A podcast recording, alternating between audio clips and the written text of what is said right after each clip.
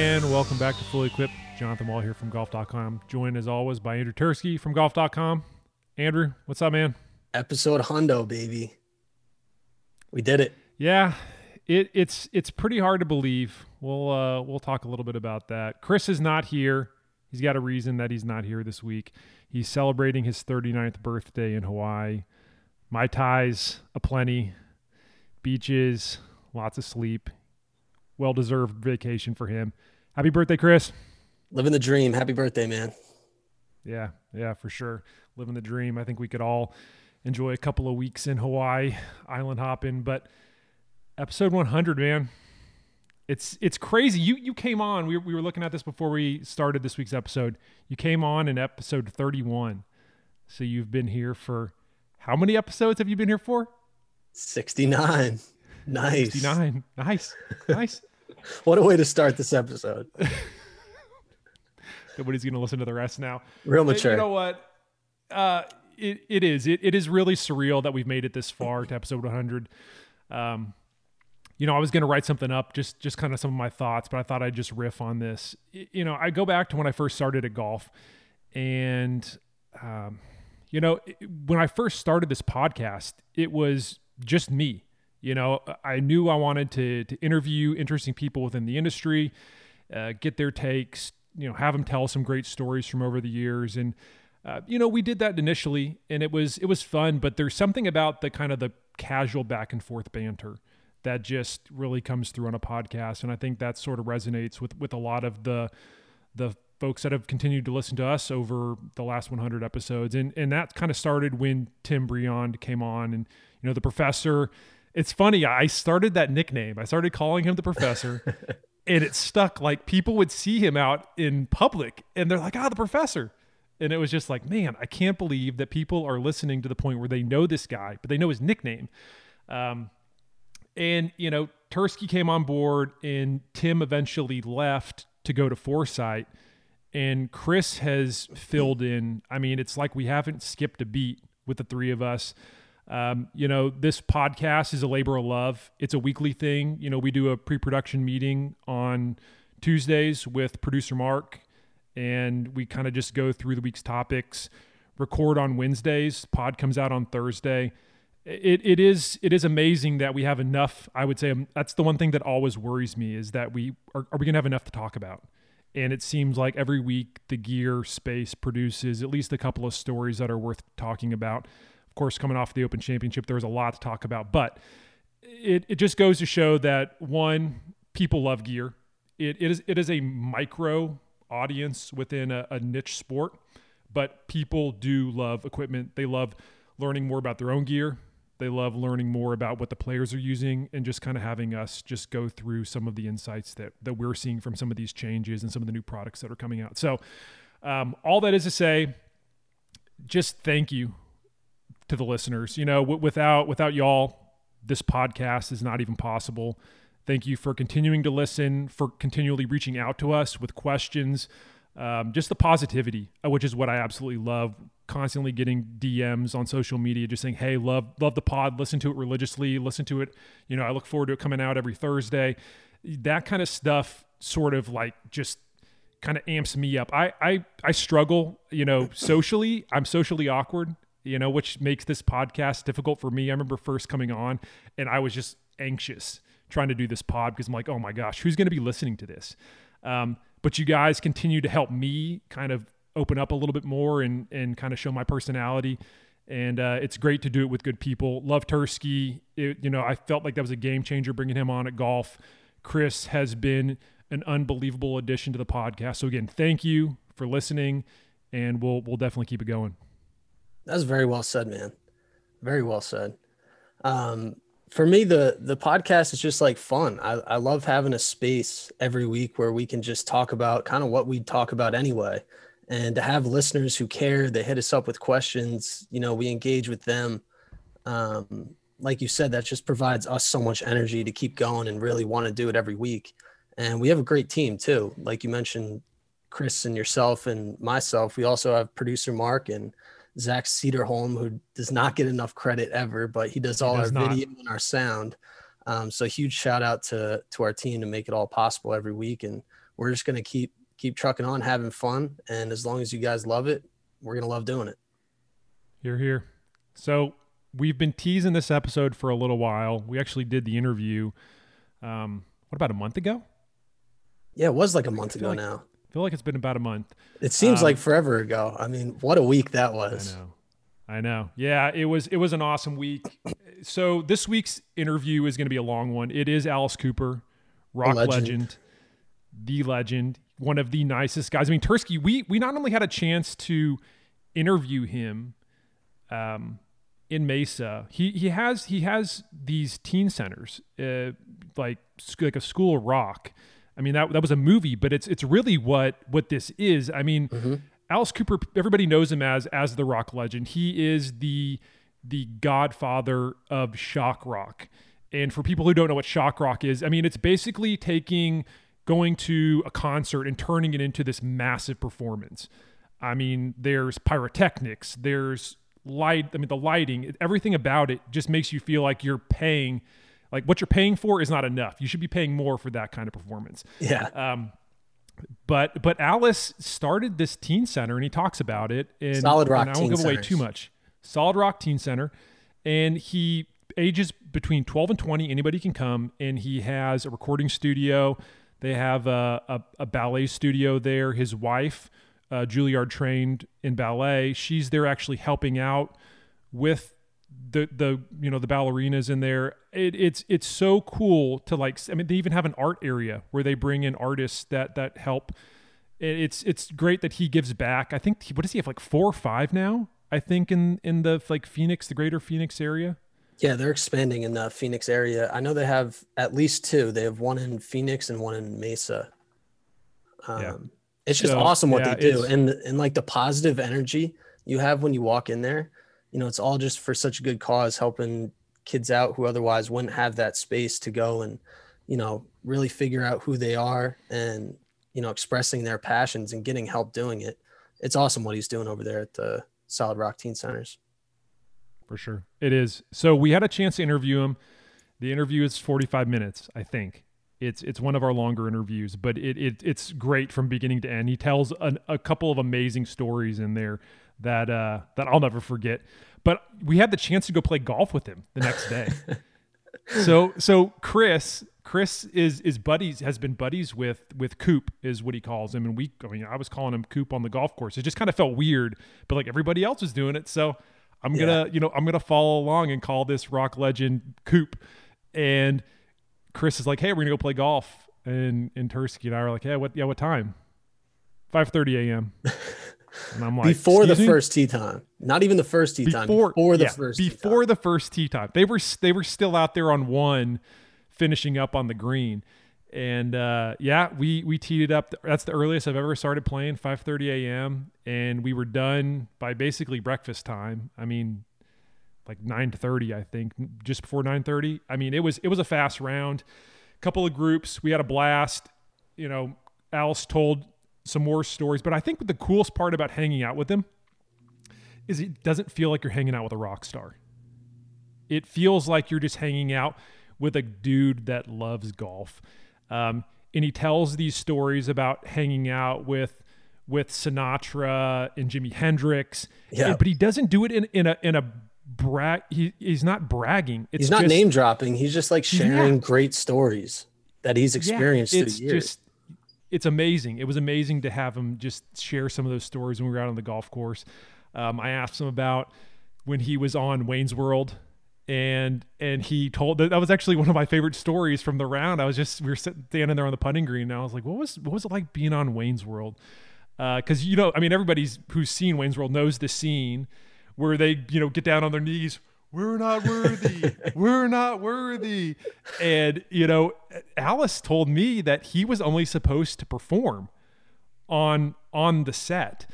And Mike Myers comes up to him and he's like, "Hey, Alice, um, yeah, I, I know you've you've done some stuff on on you know in the theater before, and uh, I wanted, was wondering if you could do a couple lines." And he's like, "Yeah, sure." And so he literally hands him this stack of papers, and Alice is looking through it, and it's like, "This isn't a couple of lines, like this is a few scenes." And um, he's like, yeah, well, okay, great. When are we going to do this? And he's like, yeah, we're going to shoot here in about 30 minutes. So Coop tells me that he literally riffed on a lot of that stuff. I mean, he kind of looked over what Mike had said, but it was just him kind of going with it. And uh, and I thought that was really cool. That like really none of that was scripted. It was just kind of Alice being Alice. Love that story. I love those stories in movies. Like no matter what, when it's like it wasn't really scripted and they kind of just impromptu went with it. Um, I know Caddyshack is a pretty famous scene with with Chevy Chase and Bill Murray, uh, where he takes the drop that stuff just always kills me. I love those behind the scenes yeah. stories. But yeah, playing playing with Coop, he just loves golf. Like he is he's a golf obsessed guy. He's one of those guys you kind of just get paired up with that a muni. He's just like super nice. He's got uh all wedge woods in the bag. He doesn't have irons, so he has fairway woods for his like four through pitching wedge he's just a really unique guy, man. It was it was such a great experience and hearing all those stories. Uh, he's actually really really good at golf too. Hits this nice tight draw and doesn't really miss. He doesn't miss fairways. He doesn't miss shots. Um, he I doesn't miss. Yeah, that's a good way to put it. Too, you know, he's kind of just out there having fun. Like, doesn't complain any about anything. Just not a care in the world. And then after the round, he comes in, eats breakfast with us. Fans are coming up to him. He's just as nice as can be, telling stories, having a great time and signing some stuff for us, which is pretty cool. We'll yeah. get to that in a second. So why don't we get to that? So this this is episode 100. We want to we want to kind of give back in a way and say thank you for for listening all the way up to episode 100. We feel like we owe you we feel like we owe you guys something. So we have a couple of giveaways that are going to be posted. One of them is actually already posted. The other one will be posted, I guess, Thursday, so tomorrow when when the when the podcast drops. But the first one is as as Tursky mentioned, we have two Callaway Chrome Soft golf balls that were signed by Alice Cooper. We're giving those away on the Instagram page for Fully Equipped. We're at Fully Equipped Golf on Instagram. All you got to do is go on to our Instagram page, make sure you're following us. And if you're not, you're crazy. Why are you even listening to this podcast? And True Spec Golf and then you need to tag a friend. And if you do that, you're going to get a chance to win one of these signed golf balls. We're going to be giving them away. So that is that's the first part. They of, are legit the signed by uh, Alice Cooper too. I watched him sign them with my own eyeballs. So I, can I'd say Tur- Tursky can attest. He he was the one who handed the balls over to, to Alice. We we went into the pro shop and bought some Chrome Softs. The reason why we bought Callaway's is because, and, and Alice talks about this, he was Callaway's first staffer. Um, I'm not sure how many people know that, and and he talked about his rela- relationship with with Callaway founder Ely Callaway. Um, a lot of cool stories there that I didn't ever know, and they they seem so different when you think about their their personas, but they are a lot alike in kind of how they were innovators in their in their own spaces. So uh, we have the we have the signed golf balls from Alice Cooper. The other one that'll be posted on the golf.com. It's at golf underscore com com on their t- Instagram page. We're going to be giving away a Callaway Epic driver, a whole driver. Per, for a, you're going to get a driver. You're going to be able to get your specs. We're not just giving you one out of the stash. You're going to be able to connect up with Callaway. If you win, get your specs to them. They'll build, build you a driver. Uh, we do appreciate Callaway providing us with this driver for the giveaway for episode 100. Um, you know, there are a bunch of options in the Callaway lineup. Uh, you know, Tursky and I both fit into the Epic Max LS, which is geared for, you know, higher ball speed guys with who also need lower spin. Um, you know, Alice is a guy who's going to fit more into like the Epic Max, which is ball speed and forgiveness. Mm-hmm. Um, you know, on tour they've got the Triple Diamond, which is a really popular option for guys like Jon Rahm, Xander Schauffele, Phil Mickelson, who won with that 47.9 inch, you know, basically like five and a half degree driver. You don't so, have to use it that long, but you don't. Is an you option. don't. Yeah. So if you want to you know, figure out which driver works for you. If you win the giveaway, go over to CallawayGolf.com.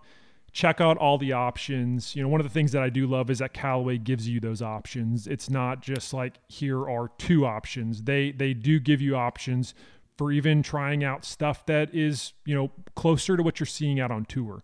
That's one of the things that I feel like golfers always complain about is, you know, they get the retail stuff, but they want the stuff that's closer to the tour. You know, Callaway does a great job at listening to feedback from the their tour pros and then kind of trying to integrate that into the new driver product. So again, thank you to Callaway for offering up the driver and uh, I'm pretty sure that one's going to generate a lot of interest when it when it goes live on social media. So again, check out golf.com on Instagram, get all the details, and uh, a uh, couple giveaways right there, man. Giveaways, man, free stuff. People love free. Stuff. Everybody stuff. loves free stuff. We love Everybody giving away free, free stuff. stuff. You know, make the people we happy. Do, we, should, do, we listen should do more of it week after week. You know, it's, yeah. it's about time yeah. we hook them up. Listen, listening to me ramble on and on. I, I think people deserve some free stuff for that. All right. So, after all the thank yous for episode 100, let's get into the meat of it. Open Championship. We have a winner, Collin Morikawa. Um, I'll give you this hot take, and I told this to Tursky yesterday when we were doing our pre-production meeting. I I think Collin is the closest thing I've seen to Tiger Woods. Big words. Since Tiger came on to the scene. I'm I not saying you're wrong either. Tiger. It's just big words. Can I can I tell you why I think this? So Please. I was I was watching him going down the stretch on 14 on Sunday. You know, and and winning a winning a major, winning a PGA Tour event is not easy. And I'm watching him go down the stretch on Sunday. Critical part of the stretch. I mean, he made a big putt there on 14, makes another big putt on 15. And I looked at him and I'm like, this guy's going to win it. He's he's still so young. It's his first time ever playing the Open Championship, and I just had that feeling of, of this guy's going to win it.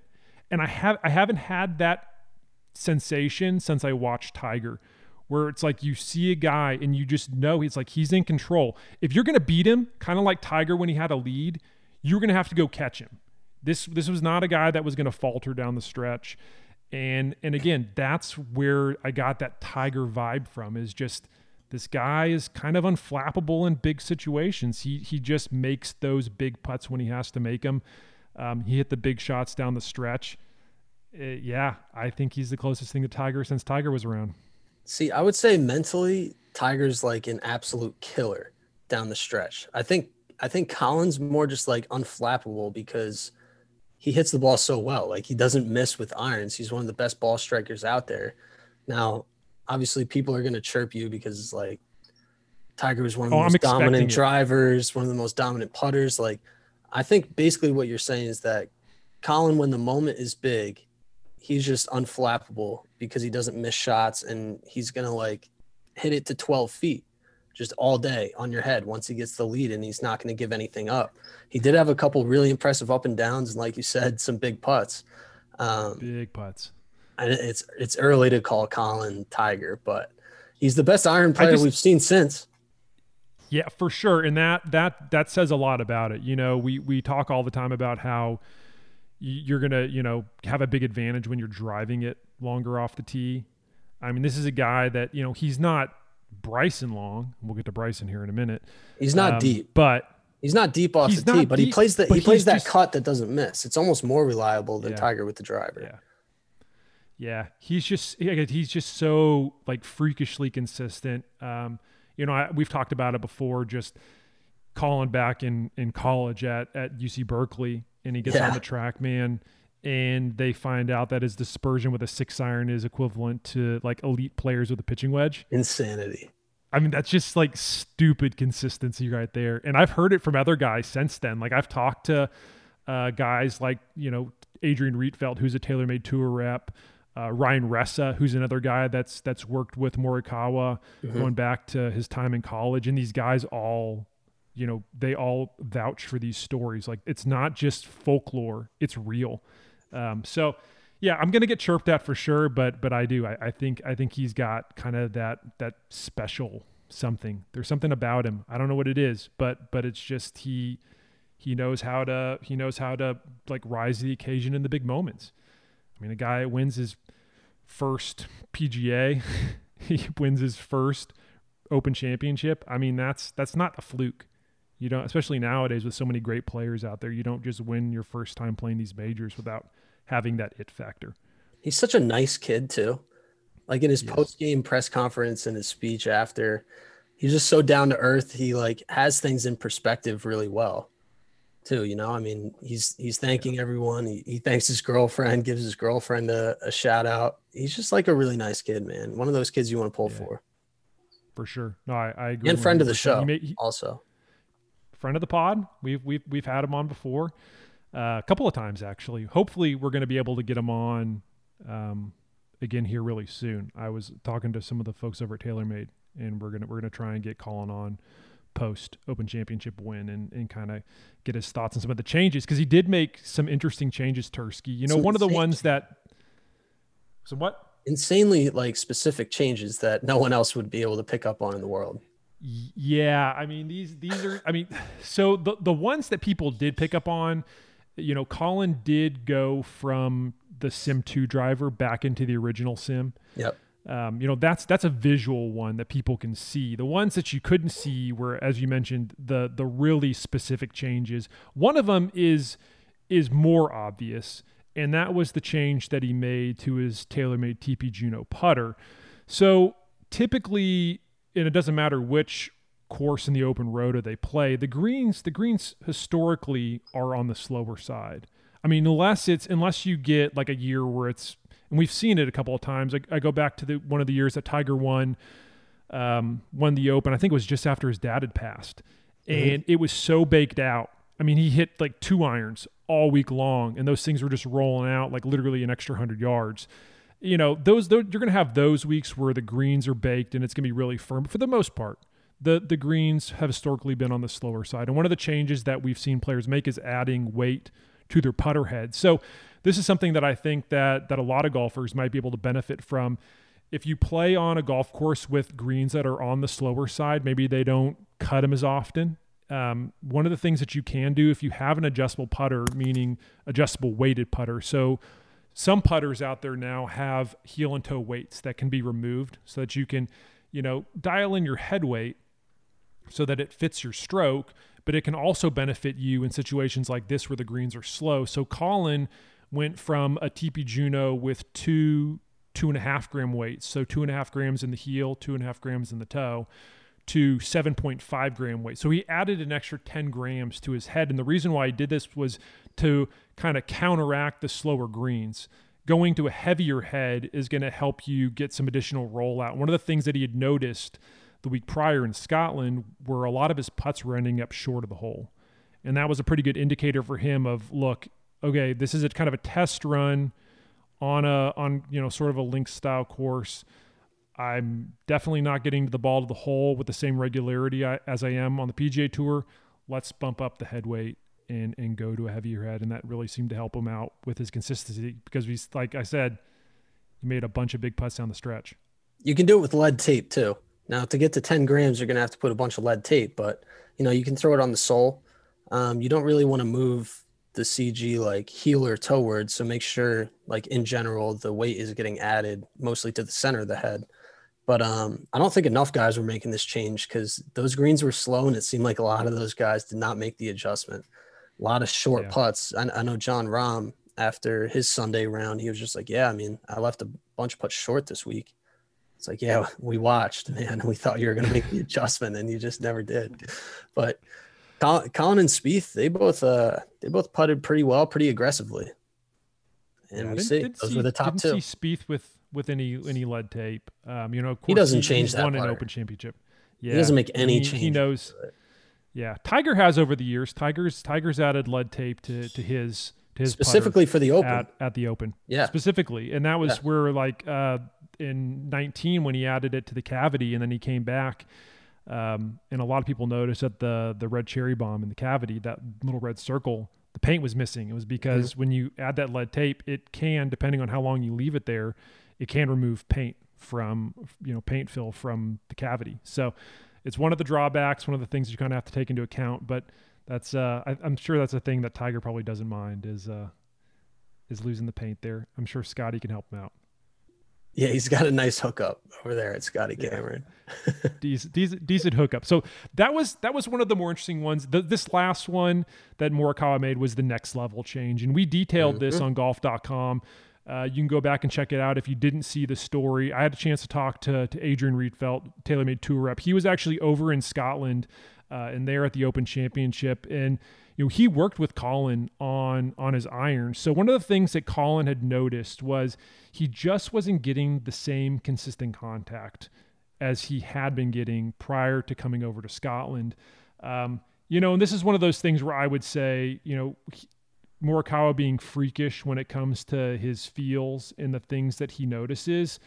Uh, this is this is just like I would say, and Adrian agreed. Like the only guy that I could think of that might be able to pick up on something like this would be Tiger. Just that, like, just a different feel through the turf, and that was what he was noticing. And so they did some work, and Morikawa going into the week was in uh, piece TaylorMade P7MC, the cavity back model in the five and six. And then he was in P730, which is the muscle back blade in the seven through nine, or sorry, the seven through pitching wedge. So they start doing work on the range, and Adrian says that immediately he notices just from the, all the time that he spent working with Collin, it just doesn't sound Collin like when he starts out hitting the P730s.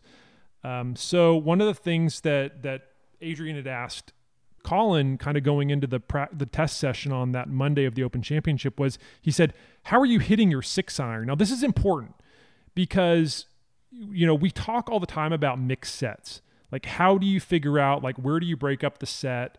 Um, you know, and, and a lot of that goes down to like the lofts. You need to make sure that the lofts are pretty consistent throughout because that's going to make sure your gapping's correct. But there are some times when you go through and, you know, just the sole geometry might make the club go differently through the through the turf. And so the reason that Adrian asked him how a six iron was is because the six iron for Collin is that P7MC. And he said, Look, I hit that one great. So Adrian goes, Well, why don't we test the seven through nine? He actually was seven through pitching wedge initially, but he stuck with the P730 pitching wedge in the end just because it still, there wasn't a noticeable difference. But in the P7MCs, in that cavity back in the seven through nine, he just started flushing it. And Adrian said then the sound started coming back. Um, and that for Collin was was huge. That that consistent contact for him, and a lot of it had to do with just the firmer turf. It actually, and this was kind of cool, Tursky. So typically Morikawa said that the P7MC, when he tries the seven through nine at a tour event, typically that comes out of a lower window for him. Um, and the P730s come out of a higher window. Well, because of the firm conditions at Royal St. George's, it was the reverse. So Morikawa saw a higher launch with the P7MC, which is what he wanted, and a slightly lower launch with with the 730s. So that was that was one thing that he was looking for, and the reason he was looking for that was because the week prior he was having trouble with trying to get that that you know that little bit of a draw spin. So when you're trying to spin it like that with draw spin, you're going to lose some spin naturally. But for Morikawa with the P730s, he was in like the 62 to 6300 range with a seven iron. Whereas typically, if he's spinning a seven iron with just a straight ball at 7000, if you know with the MC, he was seeing 6600 spin when he was trying to hit that like slightly lower draw so that's you know we're talking about 400 rpms and when you're talking about a guy who's that precise with the irons that's important. That allows him to go from you know accounting for an extra three to four yards the week prior in scotland to going down to 6600 you're able to just say okay that's a fractional difference. If i'm aiming at the flag with that kind of shot i don't have to account for an extra three to four yards which is a lot again with a with a pro. So some interesting changes for him. He went to the p7 mcs in the seven, eight, and nine. So it was actually five, six, seven, eight, nine for the MCs. But the interesting thing is, is it that might only end up being a one week change. Adrian said that Morikawa was going to take the 730s with him to the Olympics. And he said there was a pretty good chance he was going to put him back in the bag just because, like, he knows that setup. As long as, you know, the club's going through the turf correctly with the right launch and spin, that's all that matters. So we might have a guy who might make a change from week to week for right now. I mean, he might you know, we don't know, but he did say he was going to take the 730s with him and and maybe use them. You have to be so precise and consistent to even notice something like that. I mean, you do. And it also goes to show you how big uh, getting fit on turf is, especially with irons, because the way the club moves through the ground is so important in iron fitting. Um, obviously, we just saw it with Collin, but it's also big with with amateurs as well. Like if you tend to dig really hard, you don't want a sharp leading edge. You want a lot of bounce. You want something with a thick sole that's going to help you help the club move smooth through the turf and get the ball in the air, get that spin right, and you're going to hit it farther too. A little bit more flush. So, so talk about those differences though, Tursky. I mean, because because Morikawa did see some differences there between the the P7MC and the P730. Yeah, well, the P730 it's it's a blade, so the sole's going to be a little bit thinner, a little bit sharper, right? Yeah, so it's it, it is. I mean, the the MC actually is going to have a little less relief and bounce. So that's kind of one of those things that might be a little hard to believe just simply because it is a cavity back. But if you look at the at the MC compared to the blade, there's not a lot of difference in offset. There's not a lot of difference in profile. Right. Um, we're talking about very minor differences. Uh, even Adrian highlighted this is this is slight stuff here. But if you're a golfer that maybe needs a little less bounce and you're a good player, you might benefit from the P7MC versus the P730, which might seem a little counterintuitive because you're like, well, I should probably be playing a blade if I'm, you know, a scratch player, but mm-hmm. That might not be the case. You might benefit if, again, if you're, you know, somebody who likes that lower bounce. Which is something you're not going to know too unless you hit it. You're not going to know which one matches up better to your specific swing until you hit both side by side and then compare the divots as well. You know, you want to look at ball flight, you want to look at the numbers, but you also want to look down at the divots after you hit it. Yeah, for sure. Um, it's interesting that we're talking about kind of sole geometries because one of the changes that that I felt like flew under the radar last week was Adam Scott putting two three irons in the bag. That's uh, we we've seen it before. I, I mentioned it in in the weekly gear notes. You know, Cameron Champ did something similar. He had a Ping i five hundred four iron and then an i blade four iron, and they just served two different purposes for him. One was a little bit hotter, the i five hundred a little bit hotter than the iBlade. Um, and he just found that sticking with a four iron actually was was the right club as opposed to going to you know an i500 three iron. Just again gapping. Sometimes you have to get a little weird depending on how you deliver the club to the golf ball. And if Chris was here, he could talk a little bit more about that. But sometimes you may not need to go to like the next number up. Maybe again, you're like a Cameron Champ and you benefit from having two four irons, even if they're a little bit different in the technology. Um, Adam Scott's was different. He did not go with two different models. He decided to one go back to the TSI4 driver with that graphite design Tour AD DI-8X shaft that he used to win the 2013 Masters. And then he adds two Titleist T100, the new T100 three irons to the bag. Um, he had one built at two iron loft and length, and he really liked the way that that three iron went through the turf versus going with a different number. Um, so he goes with you know, the three iron at two iron length and loft. And then he decides to fill that three iron gap with just a standard T100 three iron. But again, you know, sometimes, sometimes just sole geometries. It, it's again, if you're if you're an elite player, this probably resonates with you more than if you're like a, you know, 15 handicap. But these are the things as you become um, as you become a better player and you're able to to discern a lot of these really minor changes in gear, turf interaction, um, you know, your dispersion gets tighter. These are the things that you'll start to prioritize. Feel being another one of them that I feel like better players really prioritize. So not encouraging those were, everyone gets two three irons in their bag either. I think for yardage gapping in general, you yeah. really want to look at well, you want to look at ball speed, make sure two clubs are at least five miles per hour apart about. And carry you also want them to be at least you know 10 to 12 yards apart because you don't want two clubs in the bag that are serving the same purpose. You know so when you start down at your wedges you kind of want five mile per hour ball speed gaps as we were talking about with uh titleist recently actually. Um, next week we talked to jj VanWezenbeeck. We, I pronounce that right? Gonna we're gonna yeah we yeah, say it again. No, no, no, no. We talked to JJ. no, no. We talked. We talked to JJ about yardage gapping next week. So be on the lookout yeah, for we, that. We but, did. Yeah. Good, yeah, you, good, good Tursky plug. I, but I, I, want you to say his, his last name again. Just no, no, no. But uh, yeah, most people should not have two three arms in the bag. That's it. Let's leave that. To That's it. But yardage gapping. Tursky's done. Shout out oh, JJ. Man. Tursky's done. Uh, so the other couple of interesting changes. One was Jordan Spieth going to the new Titleist T100, and you know Tursky actually did some digging and found out that the last time that he changed irons before he made the change was going back to the 2019 Open Championship when he switched to T100. We asked JJ about that. Unfortunately, there's there's nothing there's nothing really cool there like we thought. We we thought maybe there was some reason of like you know throwing it into the fire right away at a major. Uh, you know there it, it wasn't it wasn't that great. I got which admit. seemed like a thing that Spieth would do. Like yeah, I want to put him right to the test, right in the fire. Yep. But no, just a timing thing. Just depending on when they're when they're available and Spieth can make the switch. Yeah. So Spieth was one of the first ones to take a look at these irons back in May.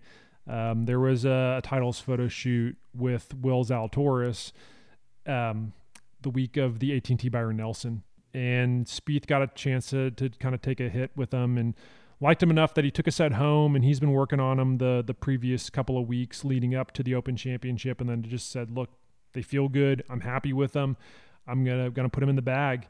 And I think that speaks to you know the quality. You know, there was a time before T100 came out where where Jordan was really struggling getting into the new irons, and he continued to play 714s for a while, and and kind of bouncing back and forth, and and that was one of those where I think a lot of a lot of gearheads were noticing that and going, oh man, if Jordan can get into these irons and he's playing really well.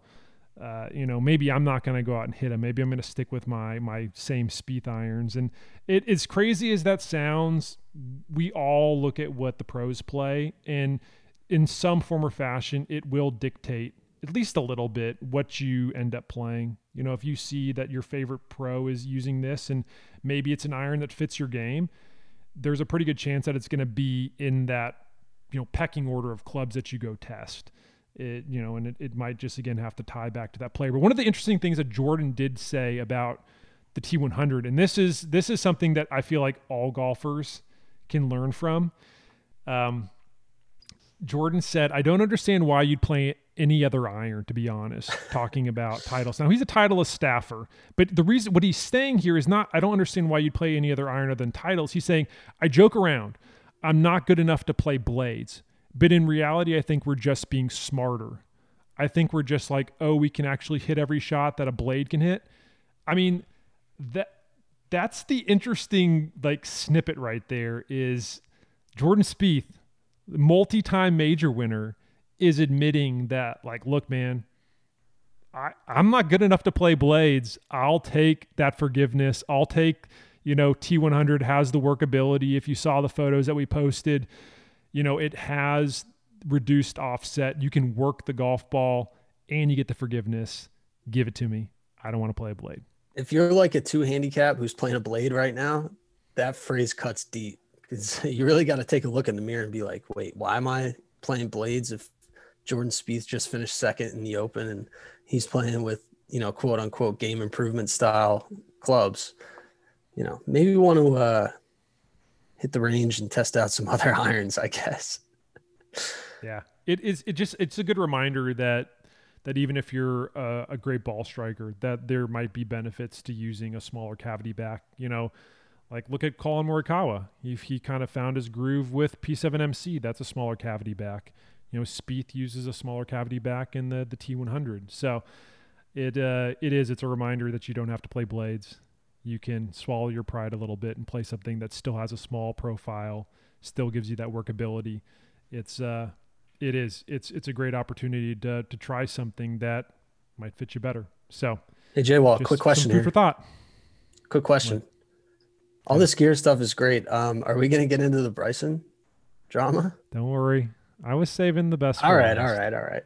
Fair enough. We're gonna definitely get into it. Um, other change that I did want to bring up quickly. Justin Rose was one of the pros yep. seen with the new Mizuno Pro 221. Tursky, you did a little bit of a write up on that. Um, we're just looking at basically photos of of Rose. I think uh, Sports Marketing Surveys, which is basically Darrell Survey, but over on the European Tour, posted some photos on their Instagram of the irons.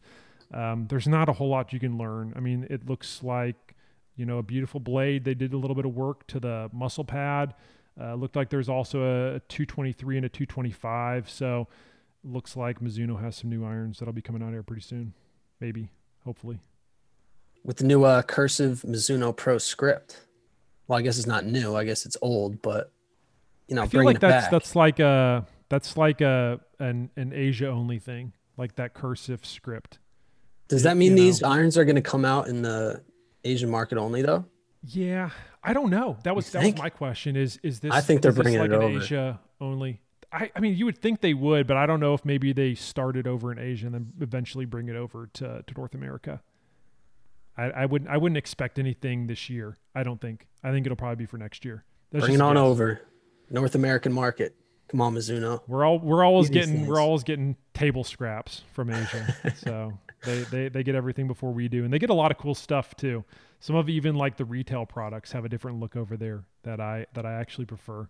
Might be only one of the only few who actually goes over to the um, you know Titleist Japan website to see what the what the irons look like over there. They do look sweet. Get uh, Sean Zak, one of our golf.com writers. He's yeah, we should have we should have him go go uh, for the Olympics. Although I don't think he's going to be able to leave his uh, room at all. That's so, true. Uh, golf golf golf staff writer Sean Zak, he's headed over right now to to Tokyo for the Olympics. But yeah, safe travels I, I, from what I've heard. Yeah, safe travels from what I've heard. Though it's it's literally golf course, hotel room, nowhere else. You can't go. So, all right, let's discuss it. I know Tursky's been been ready for this one. Um, Collin Morikawa wins the Open Championship last week, but if you follow the gear side of things, yes, he made some changes, but it was not the it, neither one of the changes, the putter or the iron change, they pale in comparison to what Bryson did last week. So if you missed it, and I can under it's understandable because of the time change, and you're not on social media. Uh, Bryson went. I would say that's the closest thing to scorched earth that that you could Absolutely. that you could do in a post round presser. So after his opening round, he shoots one over. Um, a journalist asks him just kind of like, "Hey, you know, you only hit four fairways today, but you got to take heart in the fact that you're only plus one and still kind of in contention." Um, and Bryson kind of gets straight to the point. He says, "Yeah, and that's off. what I said yesterday." or a couple days ago. If I can hit it down the middle of the fairway, that's great. But with the driver right now, the driver sucks. it's not a good face for me, and we're still trying to figure out how to make it good on miss hits. I'm living on a razor's edge, like I've told people for a long time. When I did get it outside of the fairway, like in the first cut or whatnot, I catch jumpers out of there and I couldn't control my wedges. It's quite finicky for me because it's a golf course that's pretty short. So when I hit driver and it doesn't go in the fairway, it's first cut or whatever or it's in the hay. It's tough for me to get it out on the green and control that. But when it's in the middle of the fairway, like I had on 18, I was able to hit a nice shot to 11 feet, yada, yada, yada. He's basically just kind of talking about this razor's edge, but he just the, kind of sums it up with I can figure out, I, uh, if I can figure out how to make that driver go straight and figure out the jumpers out of the rough, it would be awesome. I can't figure it out. And he kind of just continues on about, I mean, Tursky, I was like blown away reading the transcript um, he even went and talked about physics. You know, he's he's a he's a big science guy. Um, he just says, I realized this for years now. This hasn't happened since 2016 17 when players stopped drawing the golf ball. There's not very many golfers that draw it out here anymore. It's not because of spin rate. Everybody thinks it is. We're at 2000, 1800 spin or whatever. It's not. It's literally the physics and the way that we build the heads now. It's not the right design, meaning his driver, unfortunately, and we've been trying to fix it, and Cobra has been working their butt off to fix it. We just haven't had any results yet. Mm. Mm-mm-mm. That's, a, that's a scathing. That's a scathing attack on your own manufacturer. You are you are the face look. Oh, here's the thing. Let me let me just start off by saying this before before I go down before I before I start talking about Bryson. we we being golf magazine golf.com have a relationship with Bryson. He is a playing editor for golf. Um, I wrote a story, and we'll kind of talk a little bit about this here in a minute, I'm sure, about why I thought Bryson shouldn't have blamed Cobra for his driver limitations.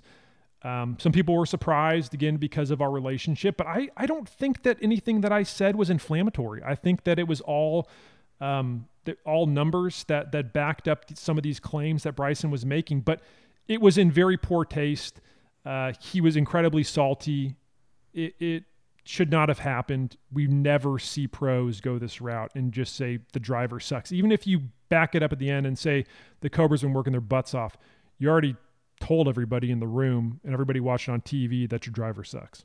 It's just family business, you know, it, like it shouldn't have spilled over into the public. I'm all for like, you know, trying to push technology forward. And he is doing a lot of work behind the scenes with Cobra to try to get a face that works. But you can't bring all that to the public. Like you got to be in meeting rooms and work this out with the R&D team like you can't just blast your your manufacturer who one pays you and two they've been making custom prototype clubs for him for 5 years. These are clubs they can't sell to the public you know? He's making like crazy wedge changes 4 degree driver heads that no one else could play. You know it's just it's a shame that he wanted to to blast them in that moment. Um, yeah.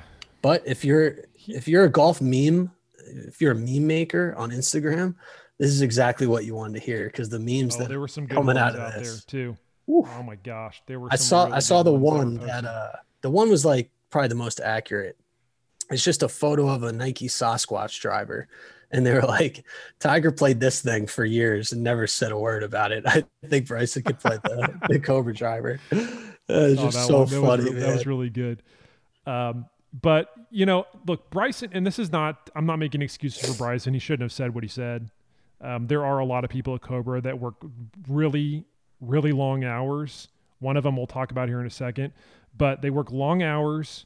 They spent a ton of time with Bryson trying to figure this out. Look, we we released three videos, a three part video series, and we did some stories on what it's like to build gear for Bryson. And we showed you the prototypes they're some of the wildest prototypes you'll ever see.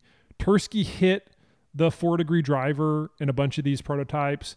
Um, we saw how difficult it is to to really perform, like for the average golfer to do this. Now think about a guy who's swinging at 140 mile an hour plus.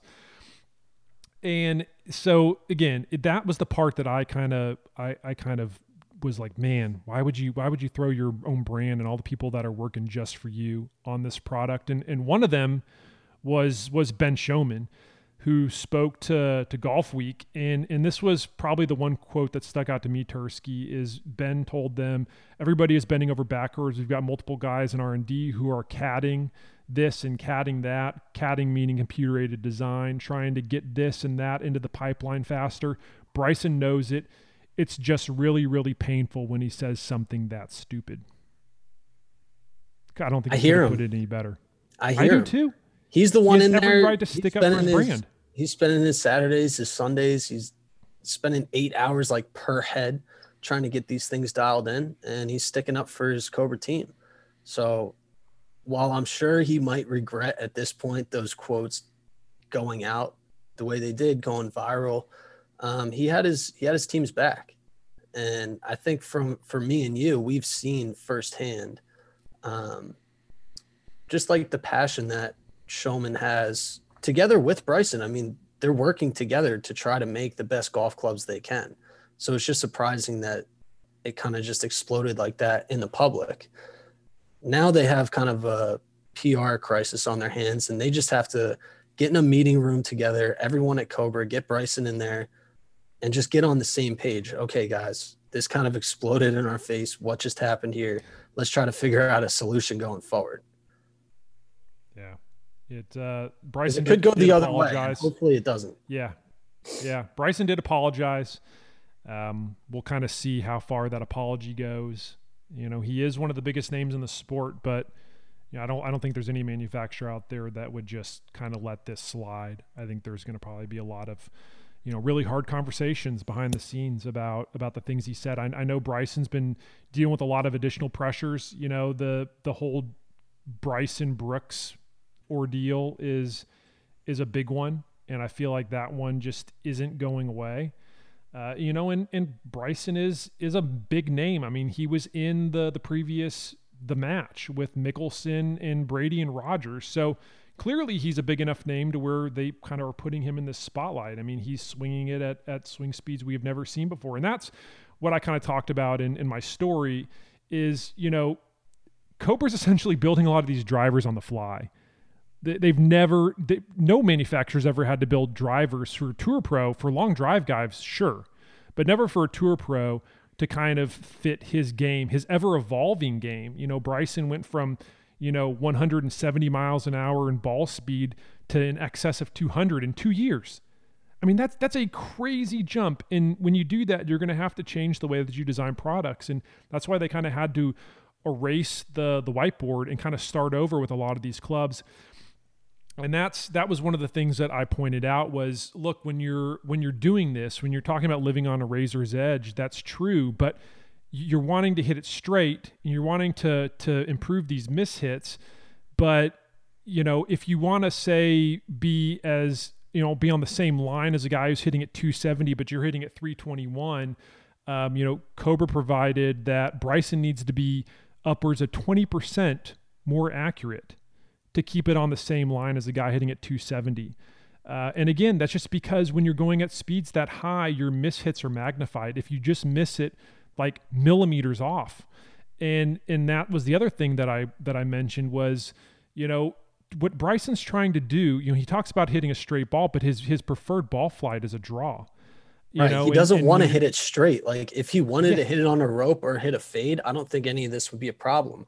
But he's kind well, of. I think a fade on... would probably be the better but fade would be the better option for him at, at right. these swing speeds. You know, he could hit an auto fade with uh, with the driver, but he wants to draw it. You know, and some of the difficulties with doing that is, you know, Bryson, because of his speed, he generates a higher dynamic loft.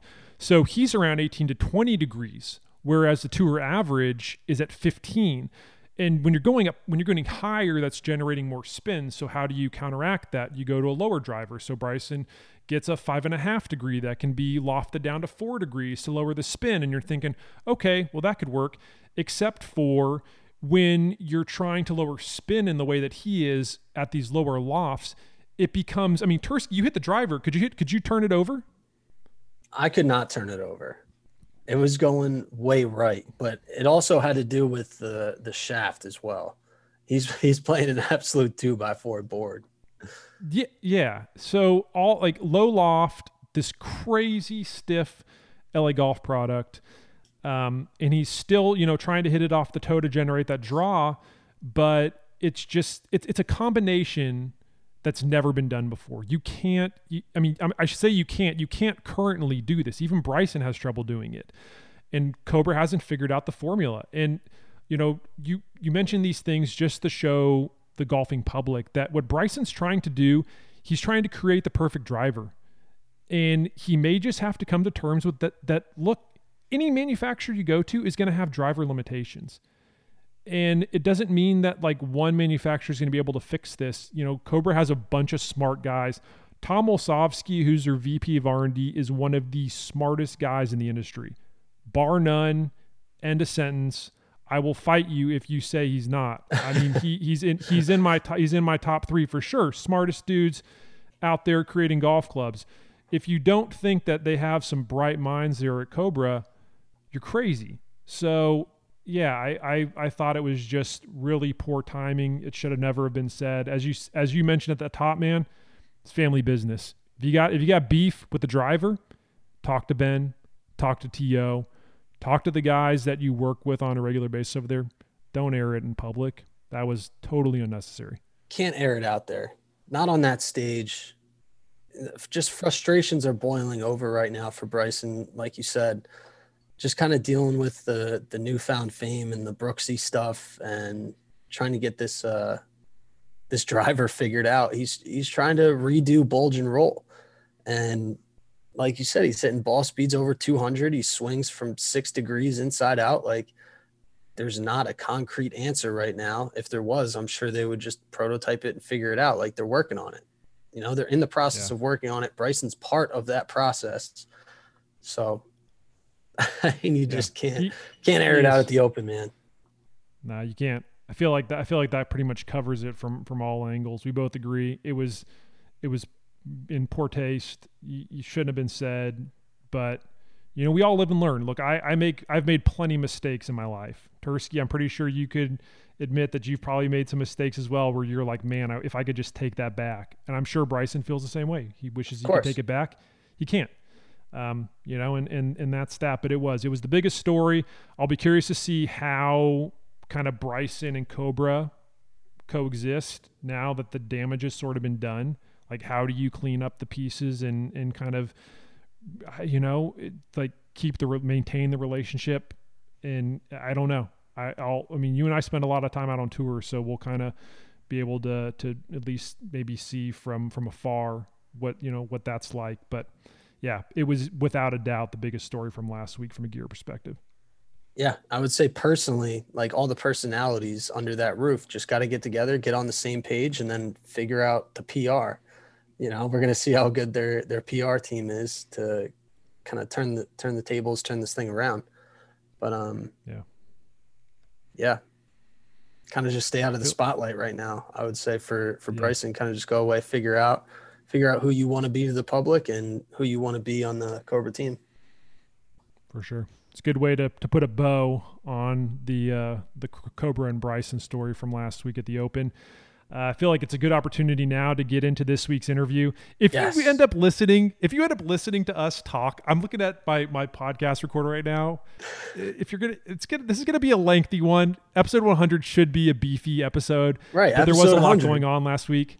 Yeah, there was a lot going on last week. We appreciate you listening to us kind of get through these topics because we just don't want to like quickly go through them rapid fire, especially the Bryson one. But let's get to this week's interview. Tursky, Chris and myself had a chance to go to Arizona. Well, I guess I went to Arizona. You guys live there. But to go and hang out with Alice Cooper, rock legend, the godfather of shock rock. He went through a ton of topics from his time out on tour to his to the first time he met Ely Callaway, stories about hanging out. Uh, the Justin Timberlake story was a really good one. Yeah, there there are this this is by far my favorite interview that we've done. I'm glad it's going to be episode 100's interview. Can't wait for you to hear it. Let's get to it. Before we get to our interview with Alice Cooper, we have a promo code offer here from Miura Golf. Since 1957, Miura has been making the world's finest forged golf clubs, and now you'll have the opportunity to capture that feel with an exclusive offer for our fully equipped listeners. Through the end of August, Miura is offering 10% off its entire online store using promo code FE10. That's promo code FE10. Head over to miuragolf.com to build your new set today using promo code FE10. Let's get to Alice Cooper's interview now. All right, guys, so this week, very special interview. Uh, friend of mine, we are here with Alice Cooper, and we are here at his new teen center. So, Coop, tell us a little bit. What is this teen center? What, well, are, we, what are we doing here? You know, I, um, I, have always, uh, my biggest part of my career was to teenagers. And uh, so I figured it was time to get back to the teenagers. And, and the teenagers' world right now is a lot more dangerous than it was when I was a teenager. Uh, everything out there is pretty dangerous on the street. I, I, this place started very interesting. I, I was watching a very awkward drug deal go down between two 16 year old kids on a bicycle. And it was just so obvious what was going on. And I thought to myself, how does that kid not know he might be the best guitar player in town? and the other kid might be the best drummer. They've never had that that chance to do that. You know, they're they're kind of like everybody's born into a different kind of blueprint of what who they're going to be. What happens if we opened a place where they could come in and find what they're good at? You know, find your talent. You know, so we said oh, an all-purpose place, and it's got to be for free. We gotta we gotta say anybody from the, the most expensive house in Paradise Valley to, you know, to the worst house any place. They're all invited. If you're a teenager, you're invited. We don't care if you're Taliban. We don't care if you're transgender. we don't care who you are. If you're a teenager, we're not a church. We're, we're Christian guys that put this together, but we're not a church. We're, we're just here to provide this and maybe get kids going in a different direction from what the street has to offer. Mm. And it works. When I've seen kids go from being really, really, I mean, either dead or jail, and now they're, you know, they're not in gangs, they're in bands. That's awesome. And that's a big difference. And girls, same thing. You know, I mean, girls are dancing now. They're, uh, they have poise now. They they're, they're not this. They're my wife teaches ballet, and she makes them. When they go in for a job reference, they walk in with po- a positive looking thing. It's not just yeah, I want a job, you know. so it works in so many levels. Some of the kids that don't can't play guitar or they're not artistic, come in here, and they go into the studio and they're wired to know what to do. They go in there and they start playing with the dials, and I'm going, I've been doing this for 60 years, and I don't know how to work the dials in there. And a 15 year old kid can do Pro Tools. you know, and so that, I told him right up front, I said, if you can work Pro Tools, you are the second most important person in the studio. I said, because now recording is all done with Pro Tools. I said, you can make started at three, six figures a year. So it's very vocational. Everything in here is very vocational. But even if it's not going to be your vocation, it gets you gets you going on a positive thing. You know, and that's really the whole idea. Love it. Absolutely love it. I think uh, like kids, they deal with peer pressure, and it's hard for them to be themselves, especially in creative spaces like music and art. What yep. does it kind of mean for you to be able to provide them that opportunity. Was it tough for you growing up? It just seemed to drop in my lap. You know, this whole idea just seemed to, bloom, there you are. What are you going to do with it? You know, and, and it just so happened that Cheryl and I, my wife and I, um, knew enough guys, and you know, one guy's a lawyer, one guy's a doctor, one guy's on the board, and we could network out and actually start getting the money to put all this together. Of course, we do the Christmas pudding. That's our show. Mm-hmm and then the, the golf tournament, which is the other big, you know, moneymaker for us, and all of that is what is what makes this work. But to me, it was just a necessity. I, I looked at it and I said, "What is, what, what is what do we, they took all this stuff out of school? All the arts are gone mm. out of school. Sad. That's who we are now."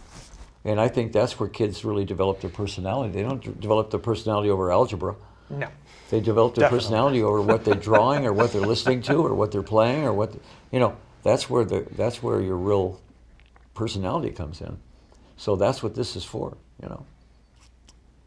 I think I developed a lot of my personality skipping algebra. That's probably. I think we all did. We had yeah. I had girlfriends doing my algebra for me.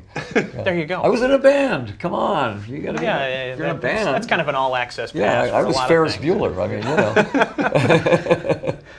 How, no, it, question. I was just I was just curious how you know how much has the the music industry changed since you started till now? Like, what's what's the one thing that really is just incredibly jarring? Record sales. Okay. And the, and the thing about it was was you know we were the next generation after the Beatles. We learned to write songs listening to the Beatles, who were the best on the planet. And so, if you listen to Ozzy or Alice or Aerosmith, our songs are very melodic.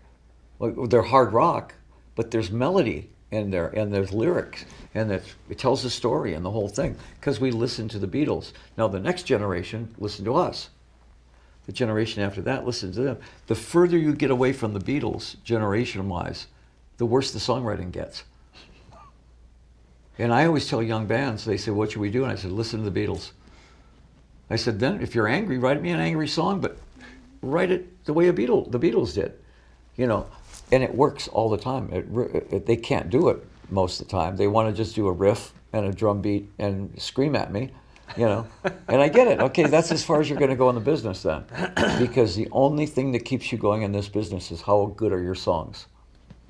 If your songs are great, you'll go on. Look at Elton, you know, yeah. his songs. Look at well, look at our, our we had 14 top 40 singles on top of it being the theatrical thing that it is and the you know the right. dark comedy thing that it is we had those singles that were out there competing with the Beatles and the Stones and everybody. If you don't have that, you're not going to be around very long. You know, so that's what we want them to do in here. We want them to learn how to write songs, Don't- not just riffs. Write songs. Where where did that come from? I mean, you're you're the godfather of shock rock, but it, it's like it's it's more than just going to see a show. It feels like when you when you go see Alice Cooper, it's like a performance. You Yeah. know, it's it's there's a lot more to it. Where, where did that come from to just kind of like crank it up a notch? Again, it was a necessity. It was one of those things where I looked around and we were as good a band as anybody out there, but you could be in the middle of that whole ocean of bands. What makes that one band stand out? What rock didn't have was a villain. Rock had all these rock heroes. They didn't have any villains. I, I said, all these Peter Pans and no Captain Hook. and I said, I'll gladly be Captain Hook, you know. And so the Alice Cooper thing was born at exactly the right time. Rock needed a villain. And I said, if it's going to be a villain, it's got to, you know, it's got to have a sense of humor to it. And, you know, the, at, at first the parents in the, the church and uh, politicians banning us everywhere, you know, uh, didn't get it till they saw the show. Then they saw the show and they went, oh, you know, now it's a family show. You know, people bring their kids, they bring their grand, and they see it and they go, oh, it's really funny, or it's really dark, but it's funny, and it's it's sexy, but it's romantic, and it's got a religious point to it, and it's got this and that. Oh, it's not just. We, we they wanted to paint us into a corner and say, oh, they're satanic because I got a snake on stage. And I go, vaudeville had snakes on stage back in, you know, the 20s. It was just making the audience kind of like grow up and, and finally listen to what, see what we were doing.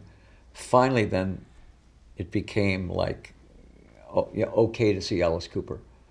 But, you know, for a long while there, we were like the scourge of Was it hard to deal with like the difference between Alice Cooper, the stage presence, and the person that you are? there were two entirely different people. At one point, there wasn't. When I was coming up and we were getting successful, you get drunk on that success. And, you know, you're hanging out with the Doors and you're hanging out with uh, the Stones and people like that.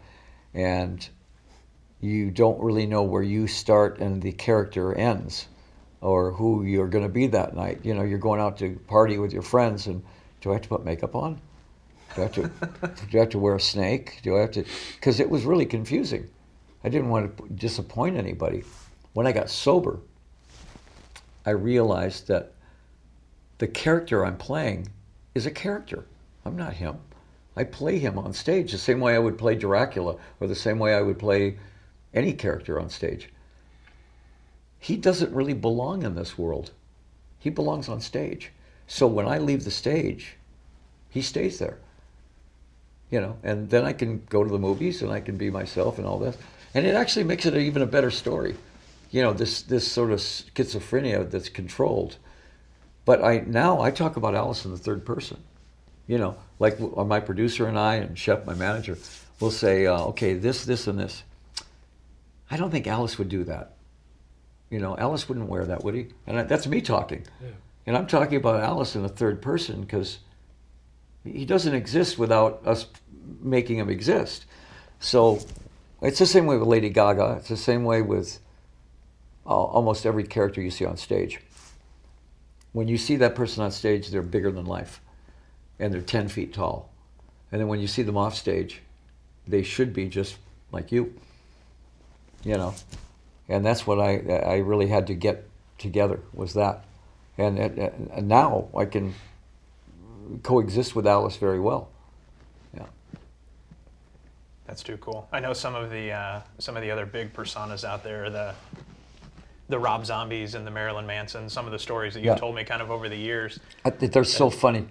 I mean, we we toured with uh, we had Rob Zombie and I did a uh, a, a, uh tour together, and uh, you know you think oh this Rob Zombie is so out there. He's the nicest guy in the world, very funny, uh, and on stage he's just terrifying, you know. But I had the dressing room next to his, and I'd, he'd be getting ready for the show. And there's this horrible disco music playing from the 70s. You know, and I finally, I'd go, I'd go, what are you doing? And he goes, oh, this stuff gets me off, man. This is how I get up. You ready? And I'm going, what? What? Disco music. He'll be talking to him, and he says, "Yeah." He says, "You know, I'm, I'm, I'm making uh, this movie, really horrific movies," and he said, "But I really want to do like a kind of a frothy comedy with uh, Jennifer Aniston and Ryan Reynolds, you know." And I said, "I want to yeah. see that." Makes sense. You know, Why not? no, but but it, you'd be surprised the the things that you would expect. You know, but you would never expect Alice Cooper if, in in those days. Alice Cooper was either going to end up in jail or dead or something. Playing golf with Phil Mickelson, you never would have seen that ever happen. And but when I made the break, I went, okay, I got to live my life, and Alice can live his life. You know. When did golf start coming into the picture for you?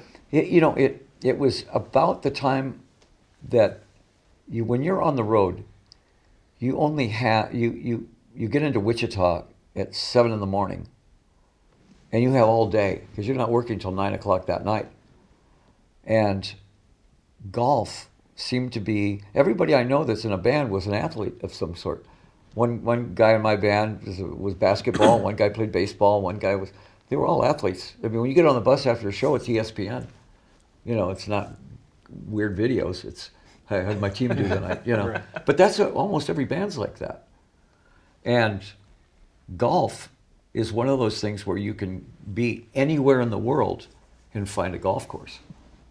So my guitar player plays or my bass player plays, and found out later on Iggy Pop plays, Dylan plays, Roger Waters plays, all the guys that you would never expect, Lou Reed, all ended up playing golf because it was such a release from what we do at night, you know. And it doesn't matter how good you are; it's just getting outside and playing for five hours, you know. And to me, I just I said if I'm going to play, I want to play good, you know. And I was a good baseball player, so I, I caught on very quick, you know, uh, the game. I, yeah, and then I had to be a closet golfer because my fans hated it, hated it. A their closet parents- golfer. Their parents played golf, Right. and I was the anti-parent Yeah, I guy, can see that. right? Can't be a golfer. And I said, well, okay, look at it this way. I said, your dad won't let you come and see me play, right? Yeah, right. Mention to him that I can beat him in golf. And all of a sudden, there was a different respect. The father would say, what? He's a two handicap. Well, you can go see him. All right, I guess he's okay. Get some swing tips Yeah. from him while you're there. Yeah, I mean, He plays it's, to a two in it's there. just, it's just funny that you know that once you hit- you you called that one on the father who was like the really conservative, you know, blah, blah, blah, you know. He said, "Well, he can't be all bad. He's a two handicap." common ground. So that's a that's a good way to kind of bring us into when you started playing golf, and I know there's a long established relationship with Callaway, yeah. and little do people know how far back that relationship it- goes. It, was uh, well, thirty years almost now. Uh, I met Ely at a party, and I said, "Ely, hit the ball, Alice. I'm Alice." And he goes, "Oh man, I love that. That's great, man. He's, we could do that. That's a great idea for a commercial, you know." And and and the great thing about Ely Callaway was that everything he touched, he brought in something new. He'd say, "Well, how come there has to be a hosel? Why can't you just put the, you know, shaft right into the head?" Well, I don't know. Let's try it. Big Bertha's born. The great Big Bertha. You know, uh, he was the kind. He was a ma- They called him Maverick because everything he did was against the book, and it worked. You know, he he said. Uh, you know, the first time we did a commercial, I happen to know about commercials that you never use a snake in a commercial because people, women will turn the commercial off.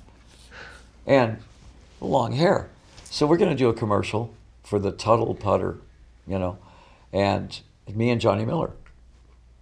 And so I show up at the commercial, my hair's tied back, and he goes, No, no, what the hair? Want all the hair, you know. And I get out on the uh, where all the cameras are set up, and there's a boa constrictor on the golf course on the green. And I go, "What happens here?" And he says, "Well, you putt the ball, it hits the snake and goes in the hole." And, and then he says, "Nice putt, Alice." I said, "This is going to take 12 hours." I said, "Just because the snake's moving all the time, you know." Third take, it went in. Oh man. I mean, the, the good thing about that is that now you've got 12 hours booked. There's a driving range there. And Johnny Miller and I are on the driving range. Let me see your swing. You know, and he really, I was one of his pupils. He says, everything's done with your hands. He says, don't change your swing, change your hands. You want to go high left, high right, da, da, low, da. He says, it's seven different positions of your hands. And he taught me all the positions, you know. And, uh, and so that he was my teacher. Johnny Miller, not a bad Wow. teacher, you know. Pretty decent right there. And then I met Rocco Mediate. Rocco Mediate and I got to be really good friends, and Rocco really helped me out. And then the one that really helped me with my short game was John Daly. John Really? Daly, 60 yards in, was hmm. the best, had the best hands of anybody. All those guys out there, you'd say, who's the best guy 60 yards in? They go, John Daly. You know, I mean, and I and, and this was when he was getting sober. And so anytime that we played a tournament, I was in his cart with a case of Diet Cokes. and there's so many John Daly stories that are great. I mean, John Daly, with everybody out there on the tour, wants John Daly to win because he's not the country club guy. He's the public mm-hmm. hot People. dog, a beer, and a cigarette. While everybody's hitting balls, he's and he's got more talent than all of them. What's well, I, I got to know what's your favorite John Daly story that can actually be repeated? Well, I'll tell you uh, something that's really interesting about uh, John Daly is that his respect. The guys out there know how good he is. Tiger Woods talks about John Daly and says, John Daly's on his game. I wouldn't want to play him. You know, and Phil, everybody talks about John Daly like that. Uh, but he's exactly, he was Babe Ruth. You know, he was Babe Ruth. Everybody would come. To, it didn't matter if he was last place in the tournament. More people were following J- John Daly than they were anybody else, because they wanted to see him hit it 300 yards. But there's so many stories. I mean, he was playing with a guy.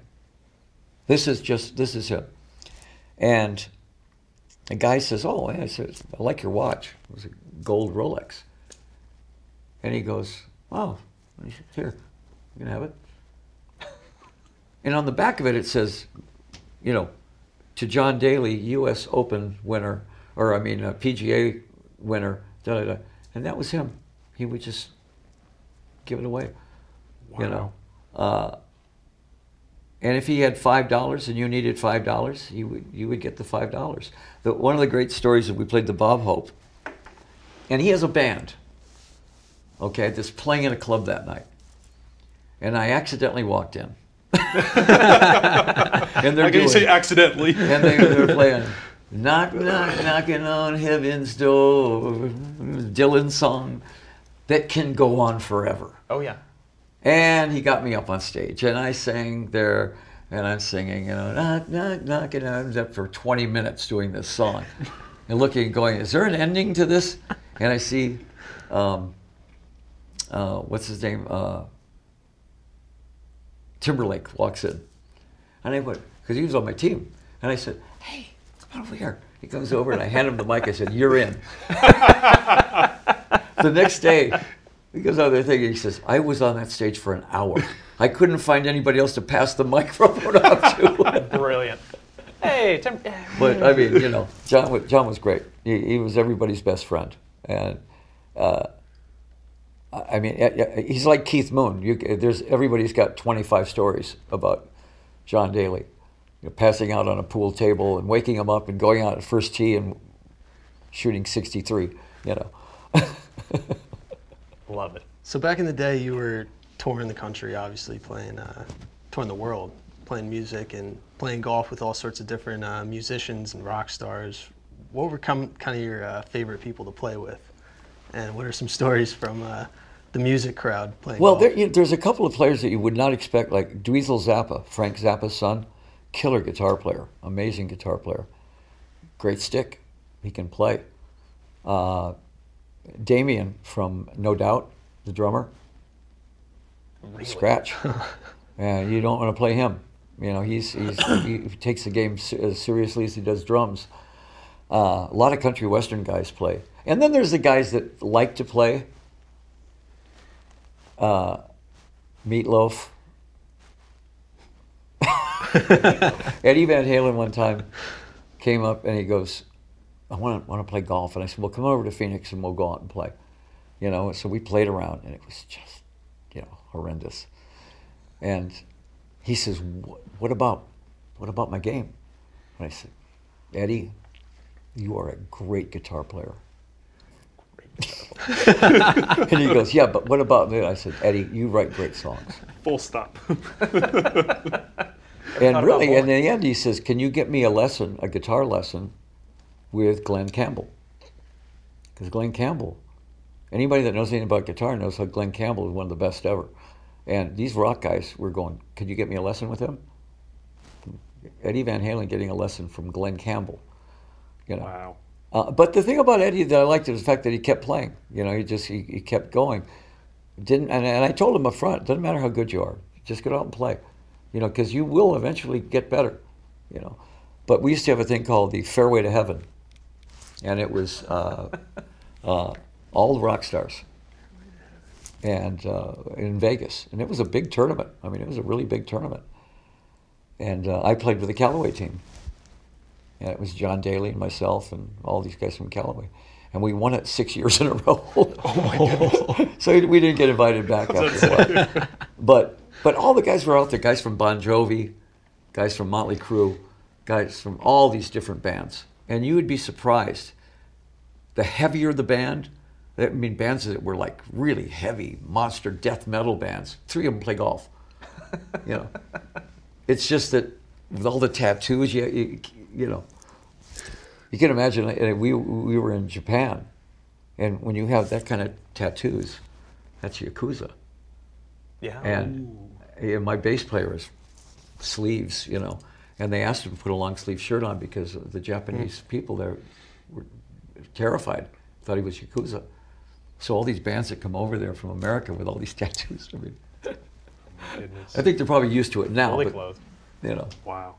So I've heard you play golf almost every day. six days a week.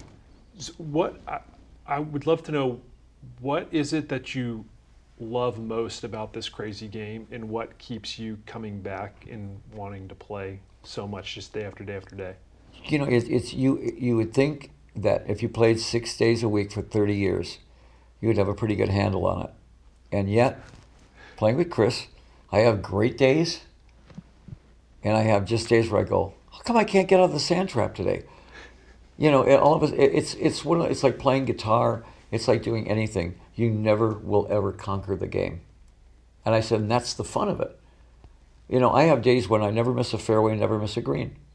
I have more fun when I'm behind a tree trying to figure out how to do I hit a four iron here down and you know when you have to imagine use your imagination in the game and then something that you do really well all of a sudden isn't there all of a sudden your pitching wedge is over there you're going what these are my hands right yeah the, the game can't never be conquered and there's nothing better than first thing in the morning. uh, We play at 5.30, 6 o'clock in the morning, uh, hitting that first tee ball off, you know.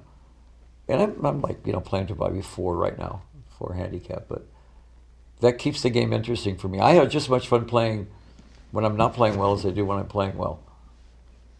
I think you're being humble. Chris says you hit the ball on an absolute string, that you never miss a fairway.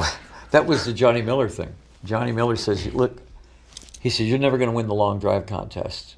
He says, but I'm going to give you a swing that you can repeat, and you're going to hit it 240 down the middle every day, all day. And it does frustrate the hell out of people. I was going to say, They definitely go, would do you be. ever miss a? I used to hit. I used to play with John Daly, and you'd look away, and he goes, "Ho hum." Because he said, I don't have to ask where that went, right? I said, no, it's down the middle. he says, my game's so much more fun than yours. Goes out here and then it goes over there and then bounces back in.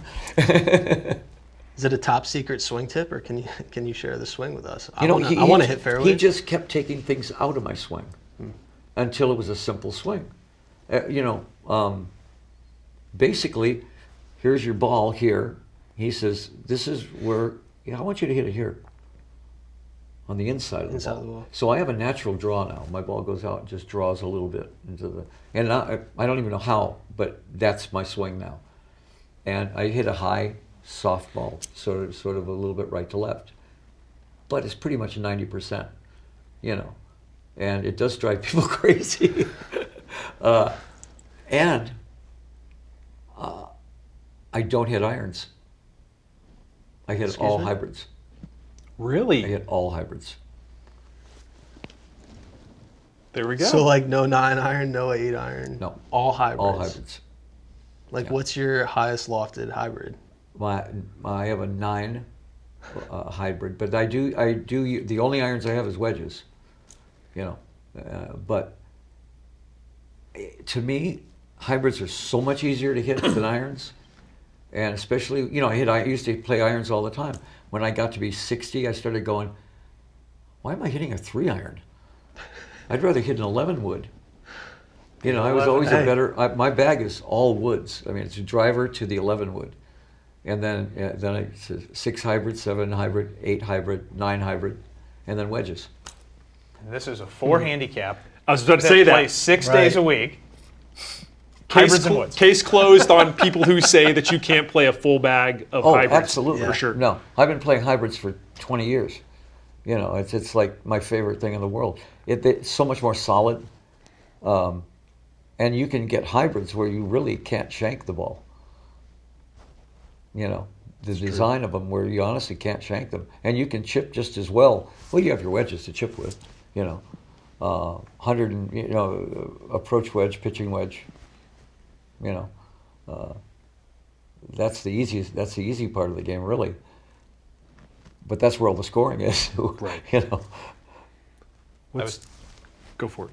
I was telling these guys, the longest tenured player with Callaway, Oh, yeah. longest tenured staff member, and your club collection.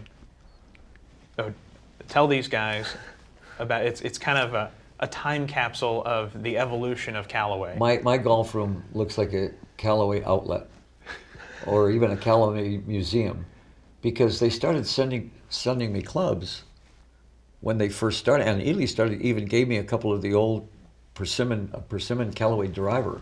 Oh wow. which is about three of them in the world, you know. And they gave me all this stuff that they were. Well, I'll- this is a great story about Ely, okay? Where the ERC came out. We were talking, and I said, Yeah, you know, the funny thing was about our career was as soon as they started banning us, trying to ban us in England, we sold out every ticket. And the record went right to number one because we had to see what this was. We had to, you know. Right. And he says, So if I made a driver that would go 10 yards further, 15 yards further, and it cost $600, and this is back when drivers cost 250 cost $600, and it was illegal, I said, You wouldn't be able to make enough of them. And of course, they banned it. It was one one thousandth of an inch that didn't specify, which it's a trampoline effect. You have to swing it exactly this amount of time. And, it, you know, the average guy's not going to really get that much out of it. But it's a good driver. But they're not going to get that trampoline effect unless they're swinging pretty hard to get the ball to, you know, to jump. So they banned it in America. But they didn't ban it all over the world. His biggest audience is the world, not just America. Right. So sure. he made a fortune on it. But when he first made it, he sent it to me. He says, uh, I want you to hit this. And I said, okay. And he says, you hit it down the middle all the time. He said, I want to see if this.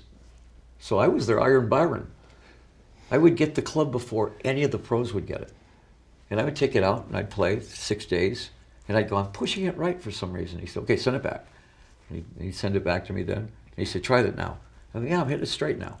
So I was, and the pros would come by and say, what is that? And I go, you can't look at that. Yeah. You'll, you'll see, you'll touring see it in a little bit. Yeah, the touring pros, I'd say, I can't show you. I said, just Ely and I know about this. Okay. but, you know, I'd send him pictures like at the British Open where Nicklaus is hitting the ERC. Hmm. And Nicklaus had his own set of clubs. Palmer, all of them were hitting the ERC driver because they could make it go 15 yards fat, further, mm-hmm. you know. And it was in Europe, it wasn't in the States. So that was just a, a- an idea of, you always think of a guy that thinks outside the box. He didn't know there was a box. He was he would always just come in. Well, why can't we just do this? Okay, let's do it. You know. So you guys are actually more similar than you are different, and you were on the research and design team basically at Callaway. I got to be of it. In the closet. my other favorite. My other favorite. closet, yeah. My other favorite story was this: was I'm playing at uh, Champions Gate, just some friends uh, in Orlando, and Leadbetter's place, and Leadbetter was in a lot of commercials with us. So I'm out there and I see these three carts coming, and it's uh, Arnold Palmer and all these Japanese guys, and he's got this club with him, you know, and he drives up and he's with Callaway now. And he goes, Alice. And I go, hey, good to see you, you know. And he says, here's the new driver. He says, show him how to hit it. Nope. You show him how to hit it. You're Arnold Palmer, you know. So I hit it. I hit it right down the middle. I really clocked it really well, you know. And I, I, I said, that feels great. I haven't even seen that one yet. And he said, he looks at the guy. He says, he's he, he's our test dummy here. He, he does all of our test stuff, you know. Coming from Arnold Arnold And I went, For. Yeah. and I went over to him. I said, "Never do that to me again, okay?" he said, "Ah, you hit more fairways than anybody." You know, he was great. I really liked him. He was he was like everybody's cool uncle. You know, I was always surprised he didn't go, "Here's five dollars, put it in your pocket. Don't let your mom know."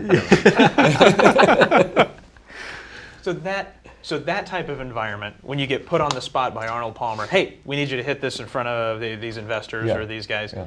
How does something like that compared to getting up on stage in front of a sold-out auditorium? You've got hundred thousand plus people watching you. You know, it all it, it all comes down to, to if you know what you're doing. And when I get on stage, I, I feel more at home on stage than I do off stage. When I'm in front of an audience, I'm okay. I'm home now. This is this is. In fact, I play my best golf at the Phoenix Open because there's 150,000 people there, and so I better perform that day. You know, I remember one one year I had six birdies on the at the Phoenix Open because there was an audience there. Now, if they wouldn't have been there, I would might have had one. You know, but because there was an audience, it was a performance to me. It wasn't just a game. It was now I bet I better better nail this. You know, uh, so it's the same thing. If you play six days a week for 30 years, I don't care what you're doing, you're going to get really good at it. You know, and getting up on the tee to me is like getting on stage. I know I'm going to hit it in the middle. You know, so that's not even a thought. Must be nice. But, uh, but it's only because that I've now I've forced myself into that's just a muscle memory thing. It's like a muscle memory. No, okay, back, keep the head down, stay behind it, let it go. You know, and, and you know, I mean, it's it's now there's other technical parts of the game that I'm not that good at at all. You know, but I know I can hit it off the tee. the more people there, the better because I'll always hit it really good if there's more people there. If there's nobody there, I'm eh. Yeah, not focused. Who cares? It's just it's no big deal. So you you've seen Callaway from the beginning until now. I mean that's that's a huge evolution of driver technology, especially. Yeah. I, I'm curious, what is your favorite Callaway club that you've hit during your time with Callaway? Do you know, I, I would still every once in a while. He knows this.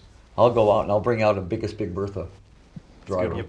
It's a good one. and uh, and it is so easy to hit, and that thing goes right down, and it has a great sound to it. Makes that little, that little click, Yeah. you know. And And he still I could, if. I if somebody I said, I kind of figured. you you can take any of these drivers, and they're all good drivers. They're all great. I might go for the biggest Big Bertha. You know, with with the right shaft in there. Right. As long as but it's got the right shape. that that head is just so good, and and the Steelheads were really good too. The original Steelheads were really really good. Uh, I mean, you, people like uh, Annika, you know, when they brought all the new equipment in, she goes, "I've won 50 tournaments with these. I'm not taking these out of my bag." She had Why the would steel you? head irons, and some of- and and Rocco had a, a four and a seven steelhead plus that he would, wouldn't take out of his bag. He said, "I won too many tournaments with these. Why would you change?" You know. Yeah, it goes back to that not broke, don't fix it. Yeah, I mean, Yeah. you know. I know we've been uh, we've been at it for a little while. I know you have other obligations today, so we can wrap it up. Yeah. If you guys uh, any other questions or I just I just have one. I mean, you've you've played all over the globe. Favorite golf course? Oh wow, it's so much. It's like picking your favorite child. you know, anytime that anytime that you've played, you know, Cypress Point, you know, you're you're kind of going, okay. I belong to one in uh, Maui called Makena, uh, in in Maui. That's my favorite course. It's a discovery course, but it's like it's like playing in paradise. I mean, you're you're on the tee. It, if you're a member there, you can wear cut-off shorts, no shoes, no shirt. Uh, there's whales coming out of the water. There's rock and roll blaring, and you look ahead of you, and there's Spieth, Rahm, Rickie, all those guys are out there, and- and they're all like, you know, one I think uh, Rickie shot 59, Rahm shot 60, and they're- they're getting ready for the big tournament, you know, Right. at Kapalua, but they all play at Makena. So That's cool. if you're a member there, you can do anything you want to. do. you want to play nine guys? Okay. Who sure, cares? why not? Go. But I mean, it's not just that. The golf course is spectacular. It's and the weather is 84 degrees every single day. It never rains, and the wind is barely there.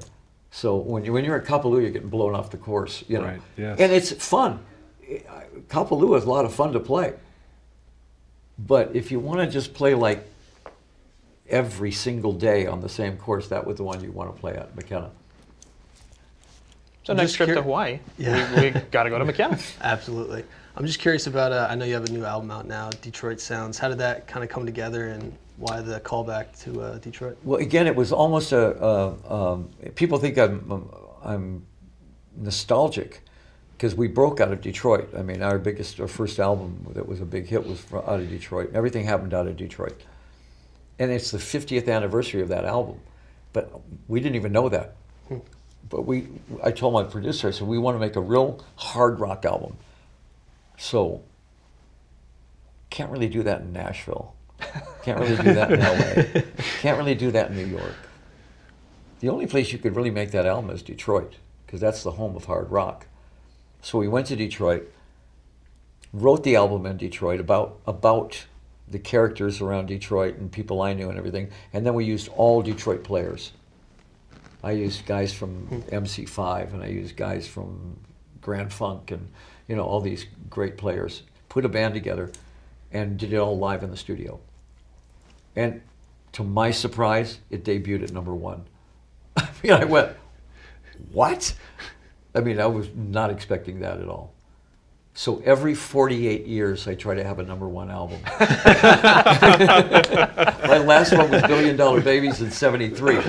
So I said, okay, I'm trying to figure out when the next one is. That's great. Congratulations on that. Yes. But it's That's a, awesome. ro- it rocks the album. rock. Bob Ezrin, my producer, is a genius. You know, he, he's he's just an absolute genius at putting all this stuff on and getting getting the sounds and making it sound great. So it, wa- you know, we're working on two two new albums right now. Actually, uh, nice. that album is is only two or three months old, and we're already working on the next two albums. May as well. Yeah, Staying can't do it busy. till September. Busy so- man. If, you- if you're home, may as well. yeah. Yeah. So, well, guys, this has been a lot of fun. This has been Yeah, awesome. So much fun. Yeah. Yeah. I'm glad Thank you you. guys like the place. This is Yeah. my this is first time fantastic. seeing the new one. The the o- the original one is over on Thunderbird, and that's about twice the size Wow. of this one. Yeah.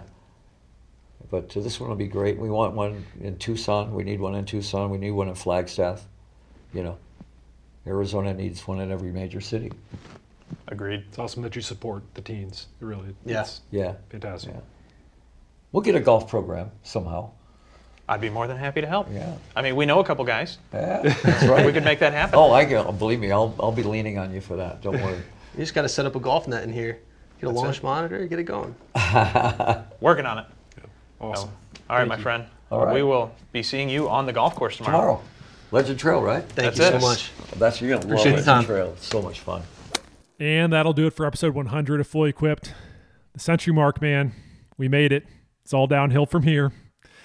If you want to get more gear news from us on social, you can always find us at Fully Equipped Golf on Instagram, and we're at Fully underscore Equipped on Twitter. Thank you, seriously, for listening to this podcast. It means the world to us. Catch us next week where we talk about more gear news. See you around.